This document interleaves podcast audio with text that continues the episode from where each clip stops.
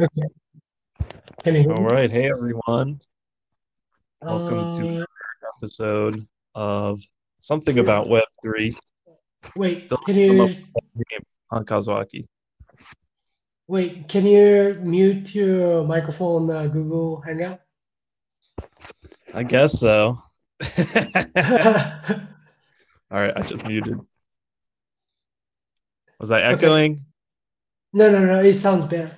Yep. Oh, okay. Gotcha. Okay. Cool. So now Google Hangouts is saying, Are you talking? Your mic is off. Yeah, I know. Thanks, Google. Anyway, Okay. yes, welcome back to another episode. My name is Dan Lipert. I'm here with Kazuaki Ishiguro. Hey. And thanks everyone for listening to the first two episodes. This is the third episode of Something About Web3. Um, we haven't come up with a better name yet, but appreciate everyone who's listening. Um, and I think we're probably stuck with the name. That being said, we are much more prepared this week. Uh, we've been compiling some interesting stories to talk about, and we'll kick it off. Actually, you know what? Here, here's what I'll do. I'll share a preview of what we're going to talk about. Does that sound good? Yeah. That seems like something podcasts do, right? Mhm. Um, yeah. So, talk about a uh, story from TechCrunch this week. Will Apple build its own blockchain in order to kind of retain some of its walled garden? We'll talk about what's happening with Elon Musk and Twitter. I'm sure everyone's tired of hearing about it, but we'll have some spicy takes for you. Um, also, going to talk about kind of NFT hype at the Grammys and music NFTs in general. Also, Japan's possibly number one um, all in one type of app, a la Facebook or WhatsApp. I don't know what other apps people use for this type of thing. Uh, Line has added an NFT marketplace, and there's been a lot of stories in Western media about that. But Kazuaki has some insights, I think, as to why it's not all that it's hyped up to be. And then uh, we'll talk about some loan platforms in DeFi and some strategies, some new new platforms, why you'd want to be involved. So, um, hopefully that something in there interests you and you aren't turning off the podcast right now. So, that said, um, Kazuaki, what is up with Apple's uh, plans for blockchain?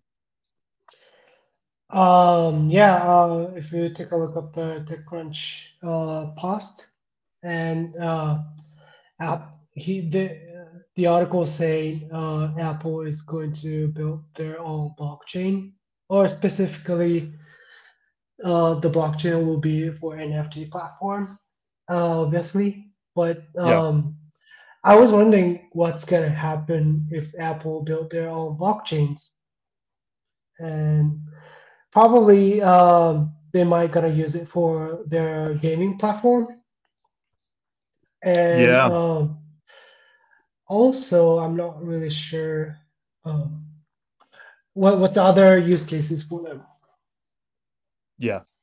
So, I mean, this article starts off talking about Axie Infinity, which I think there was news yesterday that the quote unquote hackers have been quote unquote identified as North Korean state affiliated hacking team, I think called Lazarus or something like that. Um, and basically, what happened there was there's a side chain of Ethereum called Ronin that was being used by Axie Infinity to which is an NFT based game. The reason that they're using a side chain is obviously on Ethereum it's very expensive to be doing a lot of small transactions, which is what you'd want to do in an NFT based game. Uh, so they built their own side chain called Ronin, which was kind of a proof of authority type of side chain that was managed by a DAO. Um, and somehow this hacking group got control of the DAO, I believe through legit, legitimate or semi-legitimate means of, you know, just buying tokens or whatever. I don't really know the story, but as far as I know, it wasn't a hack. Um, and then at some point, the developers behind that let left some sort of security hole open to whoever controlled the DAO would be able to uh, kind of drain drain the side chain. So that's what happened with Axie Infinity. Um, and so, you know, the the the leads a question like if you're going to have NFT based gaming, which all the game companies are saying that they're in favor of, and of course they are because there's a huge revenue stream there. Um, Axie Infinity was hacked for six hundred and fifty million dollars, so massive revenue stream there. Um, if you're going to have NFT gaming, it looks like you're going to want side chains or some sort of alternative chain. And so, w- does it make sense for Apple, who's basically a major game distributor at this point, for have their own chain? Uh, Apple is famous for wanting to retain as much power as possible. And so, this would allow them to do that and allow them to do things like they like to do, which is take 30% of everyone's money for using the Apple Yeah.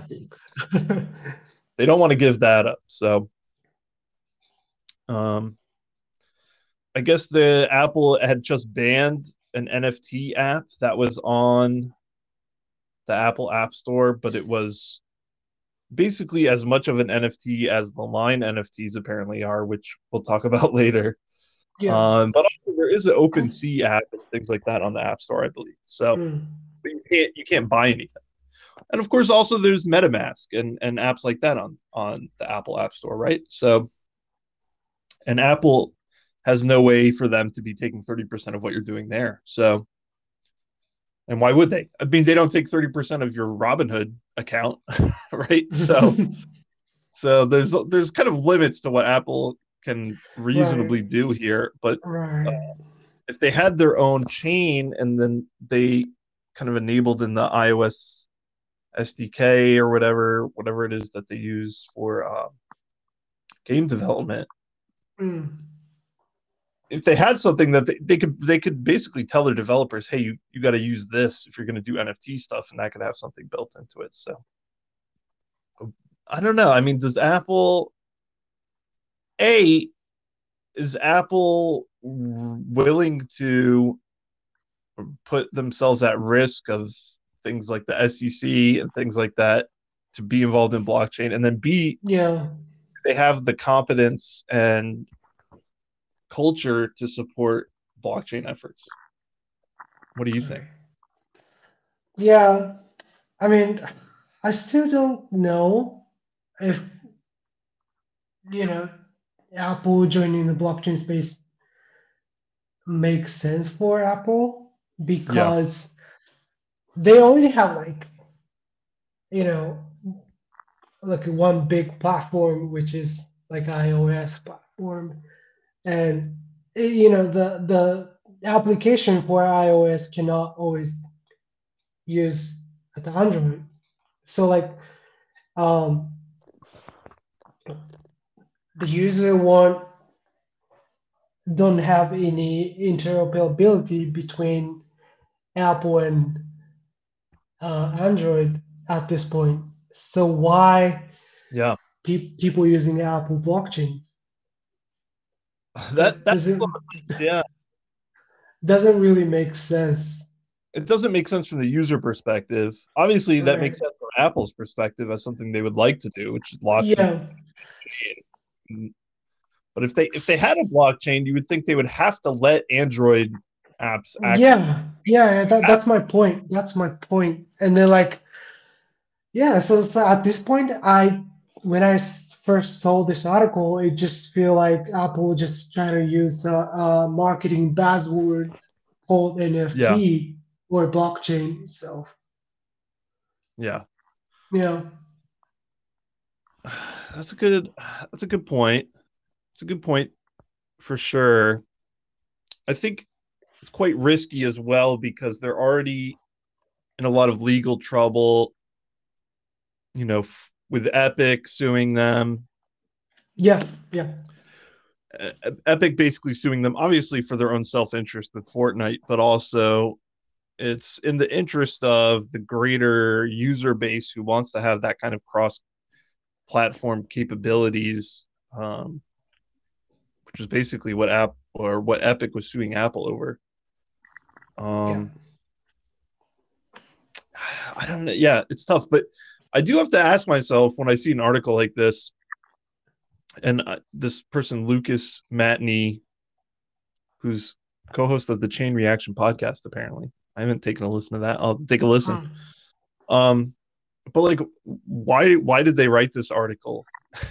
and right, where did it come right. from? You know, mm-hmm. this is the type of thing that kind of seems like a bit of a weather balloon in terms yeah. of uh, Apple wanting to know what people might think about them launching a blockchain. Obviously, mm. it's not a sponsored post or anything. I don't see anything right. like that here, but it, it is interesting. Mm. Um, That's a great point. Yeah. Yeah. But who knows? Maybe I'm just jaded. Mm. I'll have to listen to their podcast and, and see what's up. Mm. I don't. I haven't. I haven't heard of that before. Chain Reaction podcast. Um. Yeah. Anyway, interesting stuff. Very interesting stuff. I would like to see more companies get involved in crypto. I feel like Apple is maybe a little bit behind when it comes to any kind of acknowledgement of crypto. Um, That's true. I mean, if you look at mobile phone manufacturers, Samsung has been like much more forward in terms of them talking about crypto and crypto integrations with their devices. Yeah. Um, I never hear anything about. I never hear Apple talk about it, uh, which is surprising because I hear I hear. Well, this kind of leads into um, our next story about Elon Musk, but obviously, like Elon Musk has a has a long history with Apple in terms of Twitter and how tightly integrated Twitter has been with with Apple over the years.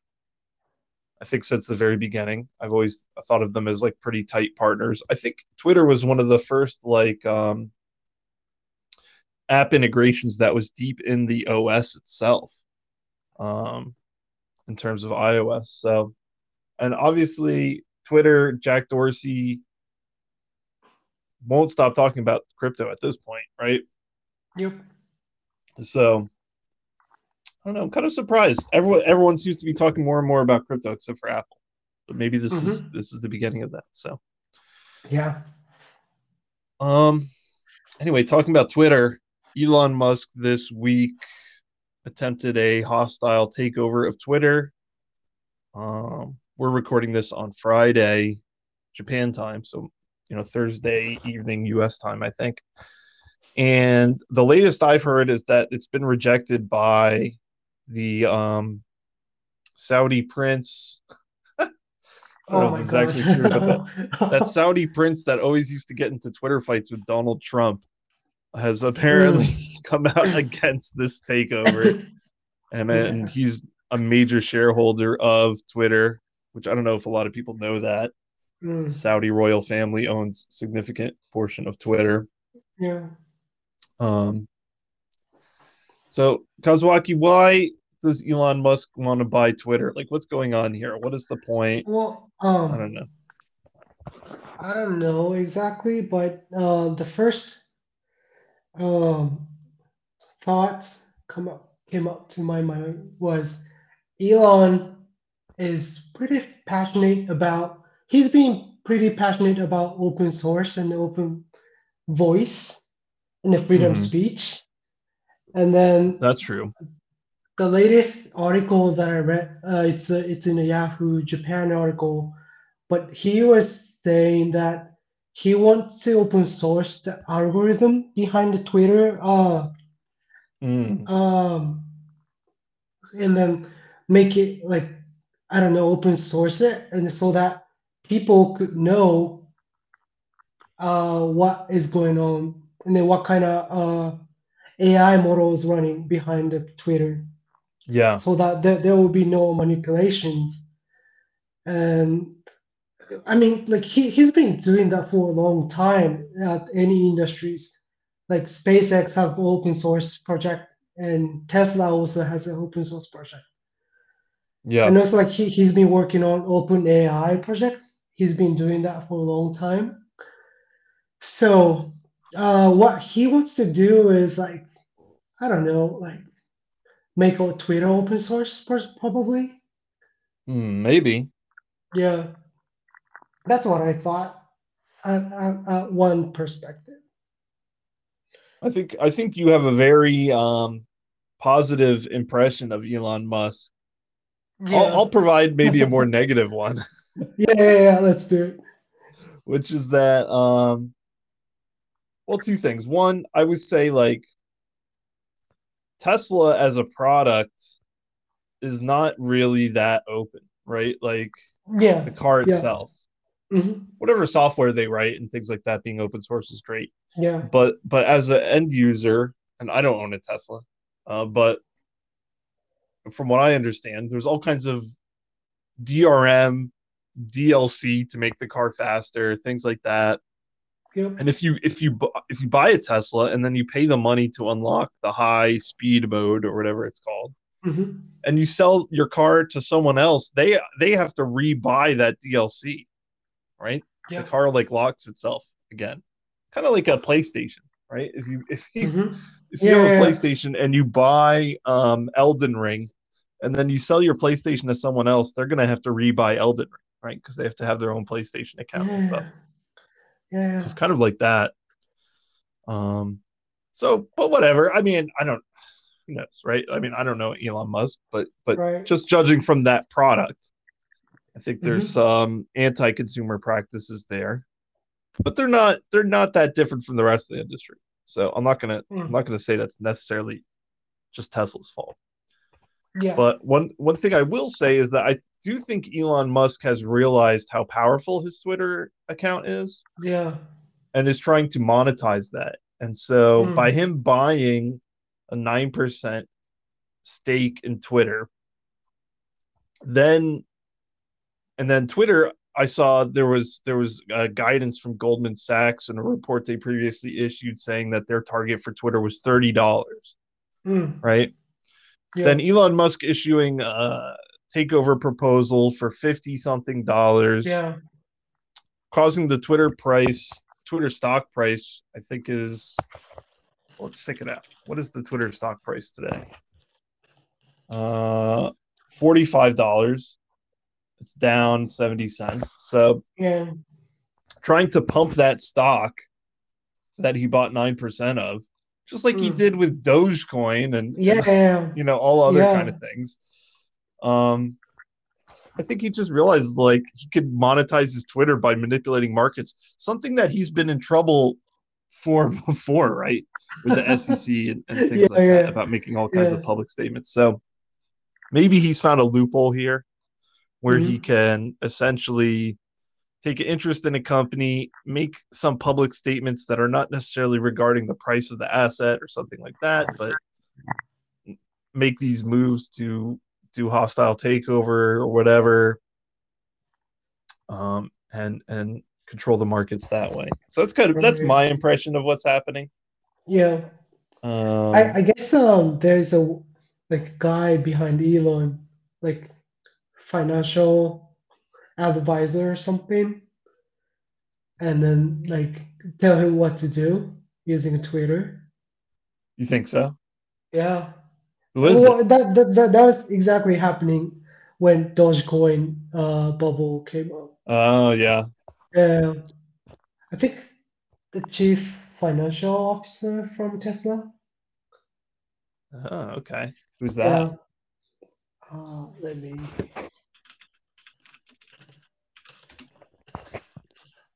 Zach kirkhorn Probably, yeah. he's in march 2021 he was given the title master of coin within tesla Yeah. a reference to game of thrones well that go. is pretty interesting master Yeah. of coin he's called that on tesla.com zach is the master of coin wow this is the this is the cutting edge journalism you'll only find at something about web3 podcast Yeah. Thank- you kazuaki that is quite interesting that is Yeah. extremely interesting master of coin that can't be Master a of coincidence right? Yeah. Yeah. That So, is so yeah, he, interesting. he he suggested Elon to tweet about Shiba coin and wow. Uh, but you know, huge large amount of coin. And they hey, you, you can pump and dump by yourself just using Twitter. And then that yeah. makes uh, you know, that brings the cash to the Tesla. Whoa. My mind is blown. Yeah. Cool. I love that. I love that. right? All right. Well, I think I think I think there's definitely something to that. I think someone should uh someone who's actually a journalist should investigate. um wow. So yeah, yeah, I think I think he's definitely up to his old pump and dump tricks with this Twitter Yeah. stuff. Um, but I do have to wonder, and and I I remember Jack Dorsey talking a lot about this back when, um, he was being hauled before Congress on those Zoom calls yeah. with Mark Zuckerberg and everything like that, and and Jack Dorsey looked like he was, you know, just got home from Burning Man or something like Yeah. that, right? Yeah, yeah. yeah. um you could tell he's like totally it seems like he's just totally disgusted by what he did in creating twitter right yeah. um and he wants nothing to do with it now all he does is talk about bitcoin which is awesome Mhm. Yep. um obviously well correct me if i'm wrong jack dorsey created um cash app is that true one of those payment platforms right Square. Which one is it? Oh, Square. That's right. Yeah. Square. Yes. Thank Mhm. you. Um. Oh, oh, Square owns Cash App. That makes sense. Oh, okay. Yeah, Okay. that makes sense. Yeah. So, so yeah, he's big on payments. Um, and I remember him talking a lot about a crypto and blockchain version of Twitter at that time. Now, I haven't heard much about it since then, and I remember him saying that people at Twitter were working on it. I have in the past used sites like Steemit and other blockchain-based social media apps. Um, but how come no one's come out with something like that yet? I mean, to me, it seems smart or obvious that we would have some sort of blockchain based social media. Right. Why doesn't that exist yet? Right. Someone someone needs to Oh. create it. Yeah, someone has I mean, do I it, guess right? Steemit exists, and, and and the one thing that I've seen with these apps is that they quickly become obsessed with whatever the monetization of the platform consists of. People become obsessed with trying to exploit that, right? Mm. Um, so I remember with Steam it, there were all these all these platforms and apps you could use to like basically pump other people's posts on Steemit, and then they would pump your post, and it was kind of this big like circular bribe thing to try to exact extract as much value from Steemit as possible with your posts. You know, very very strange type of thing. Um, but anyway, I would like to see something that's more focused on maybe the censor censorship resistance or or whatever. Right. Mm. Um, but maybe that's just me. If someone knows of something like that, I'd, I'd love to hear more about it. Mm. Um, but anyway, that's that's Elon Musk. We'll see what happens there. Um, but yeah, uh, master of coin. That's that's my big takeaway. People need to look into this guy. yeah. I'm sure people already have. Um, but but I'm, I'm interested now. I want to learn more. Um, another thing I want to talk about. Well, this is kind of an NFT heavy uh episode, but the Grammys happened recently. Obviously, the big big music awards show, and apparently there's a lot of talk of NFTs, but music NFTs, I think now, and it's been this way for a little while, they have a bad reputation in that no one is interested in buying them. and it's kind of like the um redheaded stepchild to use a terrible phrase. I think that's the right type of phrase for this. But it's like the the the forgotten child of of of NFTs is music NFTs. Mm. Um, I've played around with music NFTs personally. I've bought some. I own some. Just because I like the artist or I like the record label or whatever.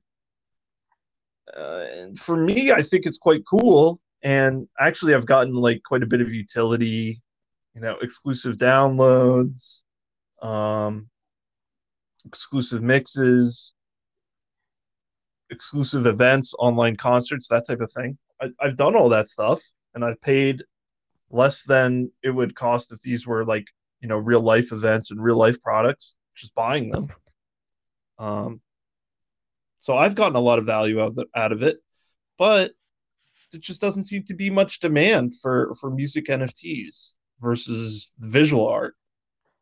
I don't know. What? Why do you think this is? I've been trying to figure it out myself, and I just don't have any kind of answer.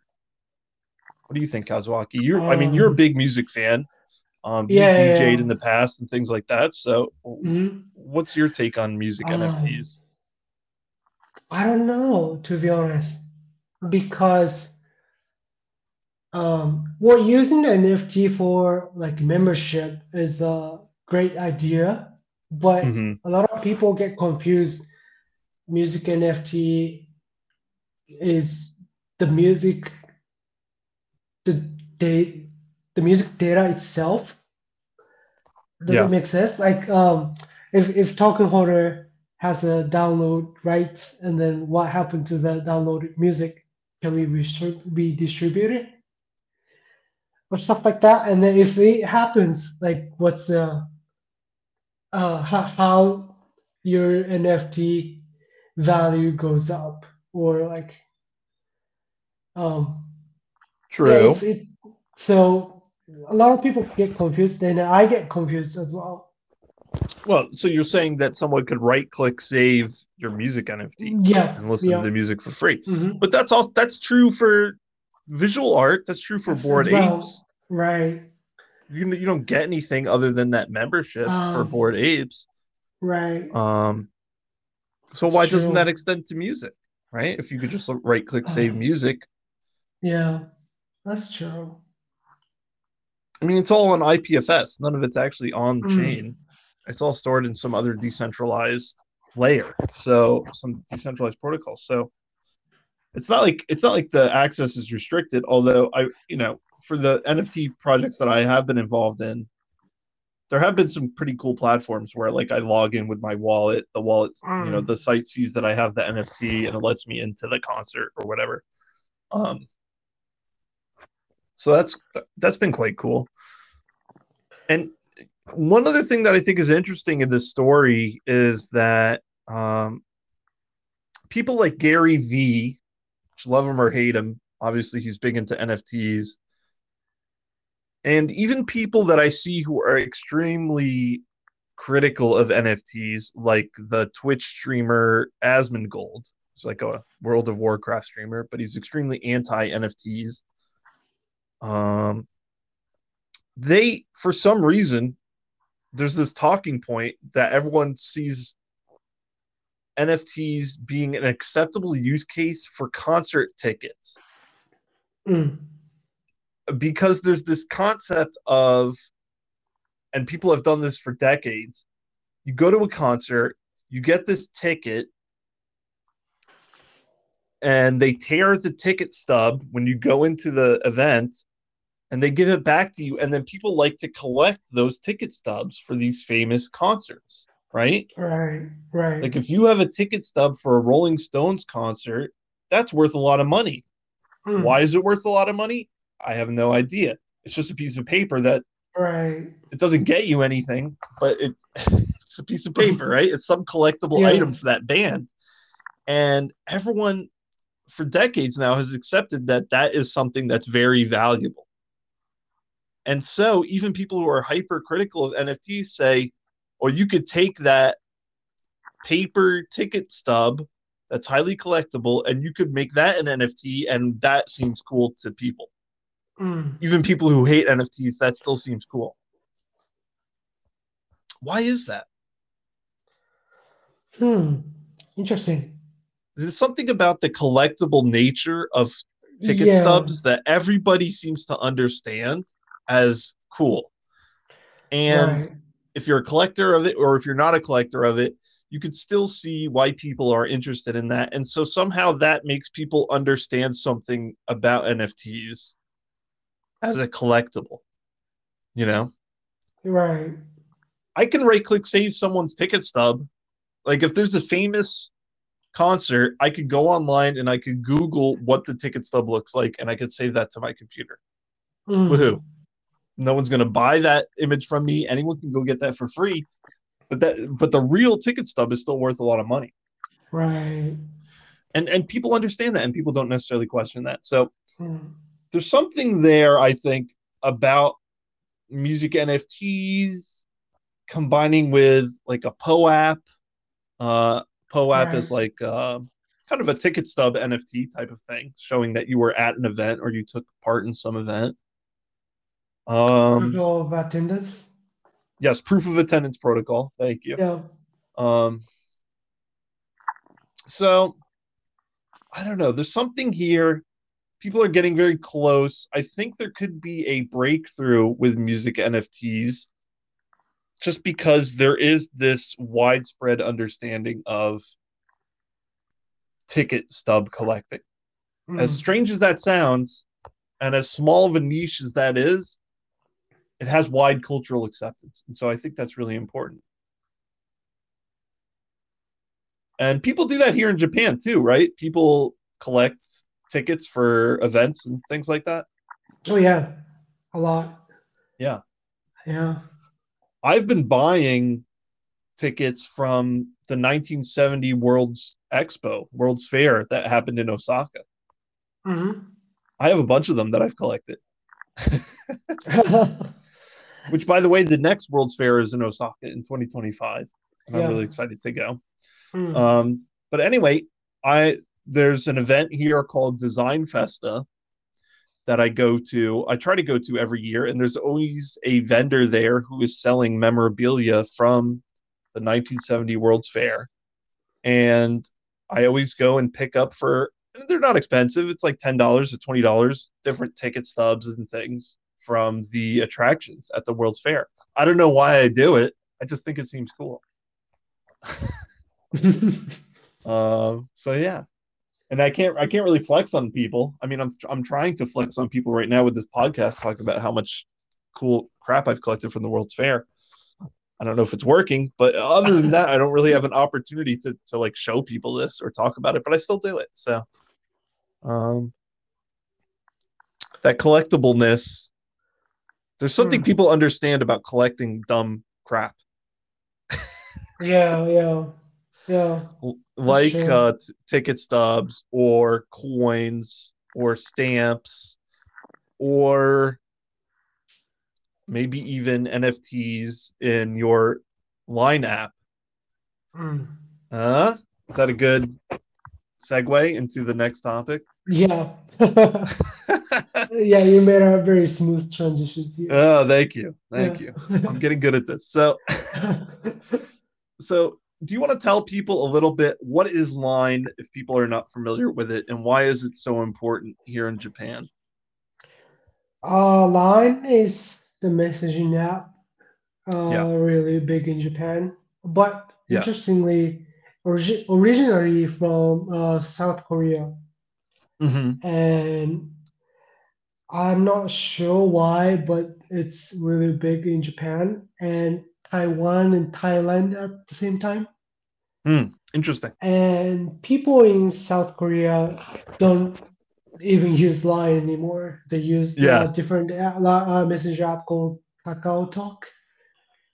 But, Okay. Uh, yeah. Anyway, and then since uh, Line has a lot of uh, devs and marketing and biz devs here in Japan, and then they have like huge research teams, and then they started, I think, like nine, uh, 20, later 2019 or something, they started their own blockchain called Line blockchain platform.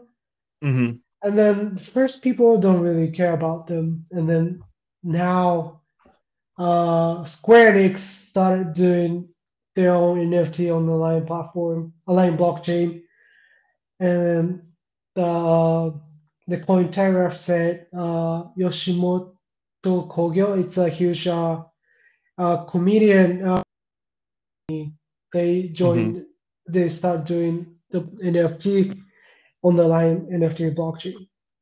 Yeah. So it's it's getting bigger and bigger. Yeah. And then uh, I'm not really sure why it's getting bigger, but yeah, a lot of lot of company here in Japan try to do their NFT project using Line. Mm. And so Line, if you've never used it before, I think you could think of it as a combination of instant messaging like uh, WhatsApp or Facebook Messenger, but it's also a payments platform. So a lot of people use it to pay for things, right? Yep.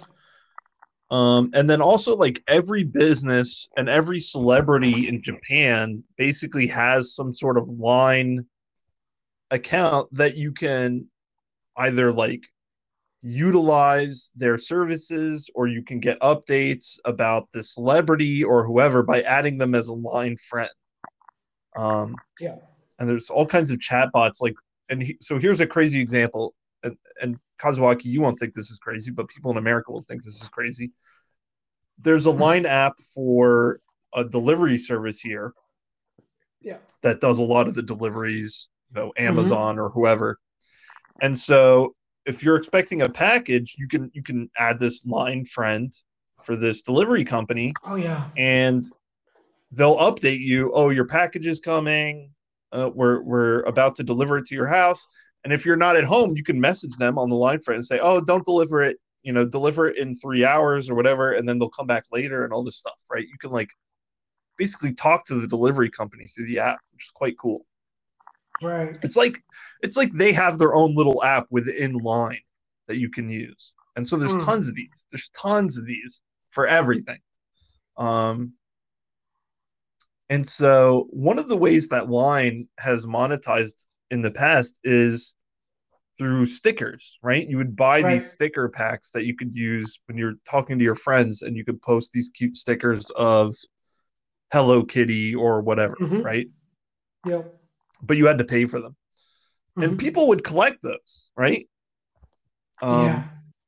But you couldn't you couldn't sell them to someone else or anything like that, right? Mm. Um like if I bought the Hello Kitty sticker pack I couldn't I couldn't sell it to someone else after I'm done using it. I think the NFT thing kind of is an extension of that almost. Right. Where where they can monetize these types of digital content in a more modern way that has more upside, I think. Because the sticker packs would cost like a dollar or five dollars, right? Yeah. Mm-hmm. Um, obviously NFTs can cost a lot more than five dollars. So yeah. So I think that is is quite attractive for them as well. Yeah. Um, oh, and also like I have a friend who worked at Line before, and then he said, uh, other another big monetization business for for Line is also the Line manga. They they uh, own yes. the manga platform. That, yes. Uh, it's it's kind of like an Amazon Kindle. Yeah. Yeah. So you could read comics through the Line app, mm-hmm. which which I see people doing on the train all the time. Yeah. Reading comics on their phone. And I saw that in this NFT marketplace, it wasn't only just little cartoons or or images, but there were movies and things like that that they were selling as NFTs, hmm. which is quite interesting. Little short movies or whatever that you could watch on your phone. Um, so all that sounds really cool, but you said there's a core problem here, which is that people don't under people don't. I don't know if it's a lack of understanding or if it's a lack of transparency from the company, but people don't necessarily trust the line blockchain to be a real blockchain. Is that true? Right. Yeah. It's it's uh, I think it's both. Like the people who are using a line blockchain doesn't care about the the transparency of blockchain. Yeah. And also Line doesn't open uh, their platform to the end users. Yeah. Yep. So it sounds like basically what Apple would build as a blockchain. Mm, yeah. Something that is a blockchain in name only, but is not maybe that open and can't be used outside of their platform. Um, but I mean, it's a step forward, right? I mean, Mhm. and and and I will say, like people in Japan seem to be pretty into the idea of NFTs. I I see more and more people talking about NFTs. I see more and more mainstream news articles about it, and I think it really appeals to that instinct of people who like collecting things Mm, to have a digital product like this. right. And maybe that's something that people don't really understand about NFTs is that there is something about the digital scarcity that appeals to some types of people. And and and if That's you don't true. like NFTs, it's it it just doesn't appeal to you, but you probably don't collect baseball cards or Pokemon or retro video games or I don't know what else do people collect? Uh uh, Dolly Parton commemorative plates. By the way, Dolly Parton also releasing an NFT line. So, oh, so, wow. so if you're not interested in that kind of stuff, I mean, maybe it's just not for you, and you don't get it. But, right. but the otaku out there who like to collect, um, this is this is kind of this is quite cool. I think, right? Mm, NFTs in Yeah. general is like very appealing. So, um, I don't know. You just have to have that mindset, a collector mindset, mm, and I think a lot of people in Japan have it, especially those who are or otaku. yeah. Yeah. Um, but if you're more of a, um, uh, what was that lady who was telling everyone to throw all their stuff in the garbage? Marie, Mari Uh, Kondo, something Mondo, like that. yeah, yeah. Yeah. If you're more that type of person, this prob NFTs probably don't spark joy. So maybe skip Yeah. it and, and just focus. Well, Skip like- NFTs and uh what's that? Well, uh, well, I, I was gonna say like a really stupid thing. Like if you throw away, you get the NFT. Oh, there you go. Oh, yeah, as a reward token. okay. Yeah, So throw away yeah. your old shirt, and then you get. but take a picture of your old shirt and put it on the blockchain and own it as NFT. Yeah, yeah, And then it can spark joy for you forever. I like it. yeah. I like it. Um, Um, yeah. but anyway, if you're not interested in NFTs, um, we're done. We're done talking about NFTs for today. What you should be interested in is DeFi, right? Yep. Uh, you want to stay 100% liquid. You don't want to deal with any kind of weird monkey art. So, so just focus on DeFi. And I wanted to talk real quick about two projects that I had seen. One is Granary Finance on FTM, um, which I had been hearing a lot about, but it is basically just a fork of Aave. They say they've made some improvements to the gas utilization. It's Aave V2. Already, Aave V3 is available on Fantom. So you have to ask yourself why you would want to use this. But I just did want to mention it because I had heard that they are doing snapshots for an upcoming airdrop. So if you're interested in that type of thing, you may want to check out Granary Finance. I should probably say more often that this show is not financial advice, but um, it's just us sharing our thoughts. But anyway, so um, Granary Finance, um, you can check it out. And also, there's another lending platform on Fantom coming soon to uh, other platforms called Sturdy Finance. Um, Sturdy Finance is kind of a new paradigm. It's not it's not a fork of anything as far as I know. Um, in terms of the protocol itself, but it is a um, platform that lets you deposit um, volatile assets like Fantom or BEETS or ETH or whatever, and borrow stable coins against it, and then there's no uh, fee for borrowing whatsoever. And you can also stake your stable coins. And so the APYs for staking stablecoins on Sturdy are quite high. So I just wanted to mention that. And also, they do not have a token. Uh, I don't know if they'll be doing an airdrop. I think they might be doing a POAP or NFT for people who utilize the platform. So maybe check out their Discord for all of the rumors about that. But currently offering 15% APY on stablecoins, which is quite good. So you could check them out as well. Um, Kazuaki, do you use lending platforms like this at all for your DeFi no. setups? Uh, I never, I never borrow token using a lending platform, but uh, the one thing uh, uh I want to ask about Sturdy Finance is how does it work? Zero percent APY. I mean, zero percent borrow APY. Yeah. Yeah. How, how, does, how does that work? work? How does it work? So, so with all of these DeFi platforms, no one's going to lend you something without you depositing something of your own first, right? You need you need to collateralize your own loans. Unlike mm-hmm. the traditional banking world where you could potentially just get a loan for a house or something without having to put up any collateral, right? Because it's backed sure. by the government and it's backed by this concept of everyone's using the bank and and it's in the public interest for the Federal Reserve to be making all this credit available, right? That, None of that mm-hmm. exists in DeFi, right? There's no Federal Reserve. Right. So so you need to put up collateral before you can borrow something. Mm-hmm.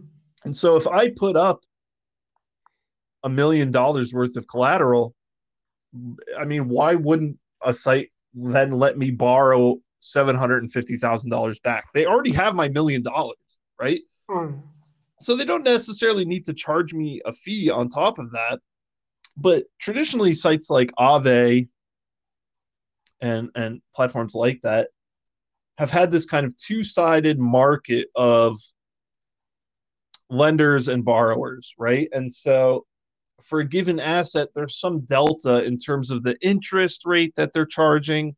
So maybe they'll give you a 7% APY on DAI, but to borrow DAI costs a 10% APY. And so that delta of 3% is how the platform makes money, right? Hmm. Traditionally, with things like Aave or whatever. Yeah. It costs more to borrow than it than it would to collateralize. Um, or or how much you would earn from from de- a deposit basically in terms of interest. Sturdy. So so if you go to Granary, for example, which is an Aave fork, I can just go there right now. I can look at the markets and I can see the deposit APY for USDT is 8% and the borrow APY is 12%. So there's a or 11.5%. So there's a 3.5% difference that that's how that site makes money, right? Obviously, no obviously all these sites have to make money somehow otherwise yeah. they don't exist right so mm-hmm. so that's how Aave and Aave type things work. Sturdy has no uh, apy to borrow. If i go to sturdy.finance the apy is 0% on on everything. Well they only allow you to borrow three things which is tether dai and usdc yep. However if i go to the deposit page and I want to deposit Fantom, Spell, Boo, Link, fBEETS Curve, there's no, there's zero percent interest on deposits. So unlike Aave and unlike all these other sites, there's zero percent interest when I when I deposit something. However, if I lend them, let's say Fantom, right? They'll mm-hmm. let me take 80% of the, the US dollar value that I lent them on Fantom out as stable coins, and then I can redeposit those same stable coins into the site and get a 15% APY on them, which is quite high. Yeah. So basically, what they're doing is they're going to take your deposits, they're going to farm, they're going to yield farm with them, and that's how they're making their money. Mm. And then they hmm. use some of that proceeds from yield farming in order to pay off the stable coin interest APY of 15%. Oh, so anyway, Sturdy Sturdy is backed by some very reputable people. Pantera Capital, SoftBank, Y Combinator. So I highly recommend checking them out. If if only because it is a new idea in DeFi. I think I haven't seen anything like this before. So, and they have high APYs on stables. So, I mean, you don't even need to.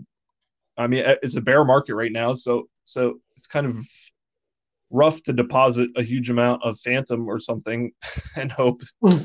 hope that works out.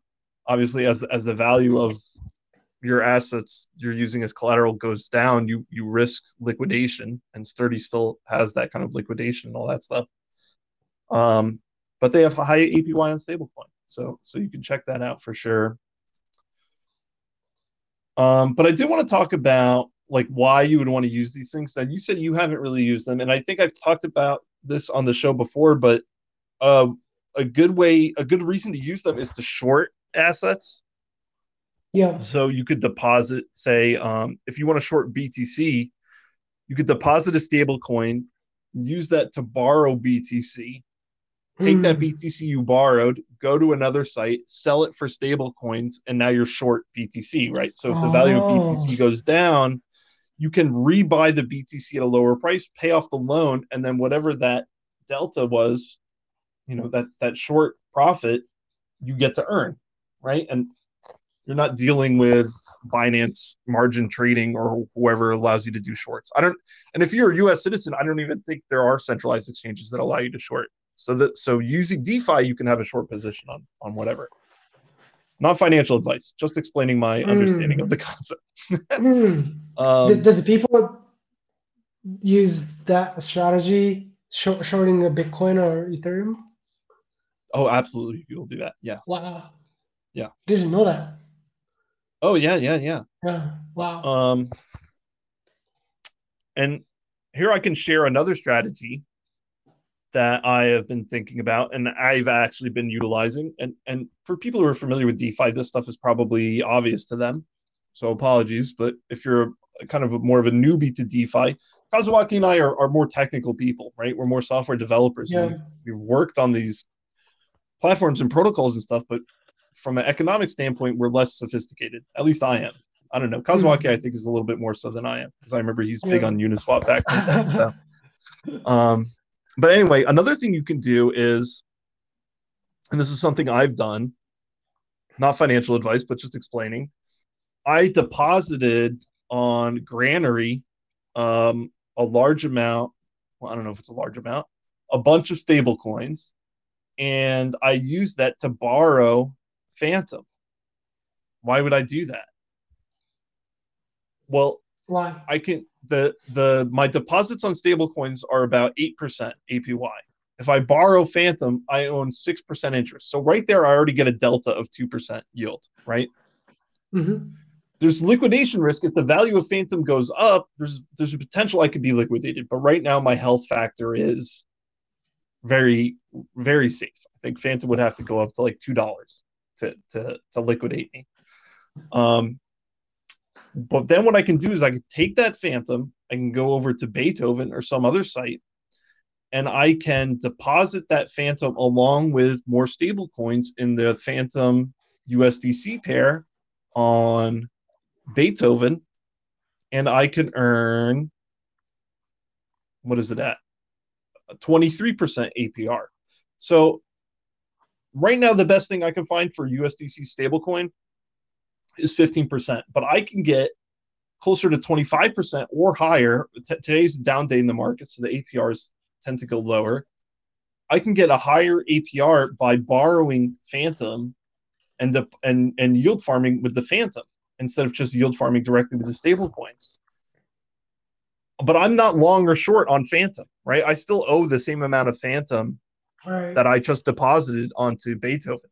Now there is impermanent loss and things, so so over time the amount of Fantom that I own will shift a little bit, and I'll have to make that up mm. when I go pay back the loan.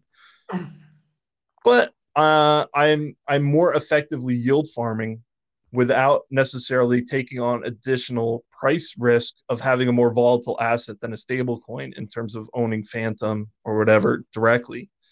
Um, and so I think there's a lot of value there where you can be exposed and take advantage of the more uh, the better yield farming opportunities for volatile assets while while still basically retaining a purely stablecoin position, if that makes sense. Yeah. Does that make sense? Mm-hmm. it's a very very complex strategy. Com- you know, Uh, is it? I don't know if it is. I think maybe it's obvious. That, I don't know. I, I honestly don't know, but I feel good about it. Obviously, the risk there is the, the liquidation risk. Um, right. what I'd really love to do, but I haven't found a site that'll let me do it, is I would love to borrow BEETS or F Hmm. BEETS. Um, because I sold all my BEETS, unfortunately. Um, with with the little bit of a pump there was the last couple of days, I just I, I decided to get out. Yeah. and um but i i love the platform i think beethoven is a cool platform and so i'd love to have the bribes and all the things like that without actually having to own BEETS and one way to do that would be to borrow BEETS but i haven't found a site that'll let me borrow Oh. BEETS yet so okay. so um i don't know yeah i, I would say borrowing volatile assets against your stablecoin deposits with a very healthy Mhm. um liquidation ratio is a way that you can gain some additional exposure rather than just farming your stable coins directly. So there's there's my uh, there's my DeFi tip for today. very interesting. Yeah, I think so. I'll, I'll play with it more. If if any of the listeners out there know of good good sites to use for this type of strategy, um, yeah, let us know. Yeah, we like know. yeah, we like to know that. And then don't get wrecked. And that was not financial advice. Right. Um, Kazuaki, I just saw you you put something in the show notes here about a new platform. What is this? Well, like we we talk about like Web three social media, and then Yeah. I found this tweet I think this week, earlier this week, and then there's a new platform called think Click. Yeah, click. Click, yeah, Yeah. In English, then- click is like a group of friends. Right, Basically, that's what that means. Yeah. So yeah, well there there will be no, there are not many followers at this point, but uh, I don't know. Like some people talks about this, and then uh, we we like to see more coming out from them. Okay, cool. Yeah, I'm I'm gonna look into this more as well. Tying back into what we were talking about with Twitter earlier. Mhm. This is a, this is a new project called Click. Their Twitter is Click2046. Um, they're posting Garfield memes, so that's a good sign. right? And they have a Pepe saying good morning on their feed. So take, you know, if you like that, then go check them out. If you don't like that, then don't check them out. But, they, like, don't, they don't have a the- website or anything yet, right? Yeah, but if if you go to the Twitter account and then there is a p- tweet saying the Web3 social space is filled with over uh, financialized behavior while lacking incentive for actual social engagement. And then Well, that's exactly what I was true. talking about. Yeah, Yeah, I think that's true. that is true. That that was the Yeah. problem with Steemit and, and all those Yeah. sites. So hmm mm, interesting. Cool. Well, I'm sure they'll be happy that we're talking about them Yeah. since they only have 500 followers right now. So Yeah. um, cool, and not a sponsored thing or anything. This is just something that you just found. So Yeah. Yeah. very cool. All right. Well, I think this is our longest episode yet. I'm excited. Right. Um, In a minute. Okay. yeah. Anything else you want to chat about this week, or should we wrap it up? I mean, we're at an hour. I'm feeling good about that. Uh, yeah, I think we're good. All right. Well, once again, thanks everyone for listening to another episode about something about Web3. We'll be back next week with another episode, and I'll talk about Mark Zuckerberg's NFT nudes or something. I don't know. I don't know what will happen next week. But whatever happens, we'll be talking about it uh, here on the Something About Web3 podcast. Um, all right. Thanks, everybody. Thank you. Bye. Bye bye.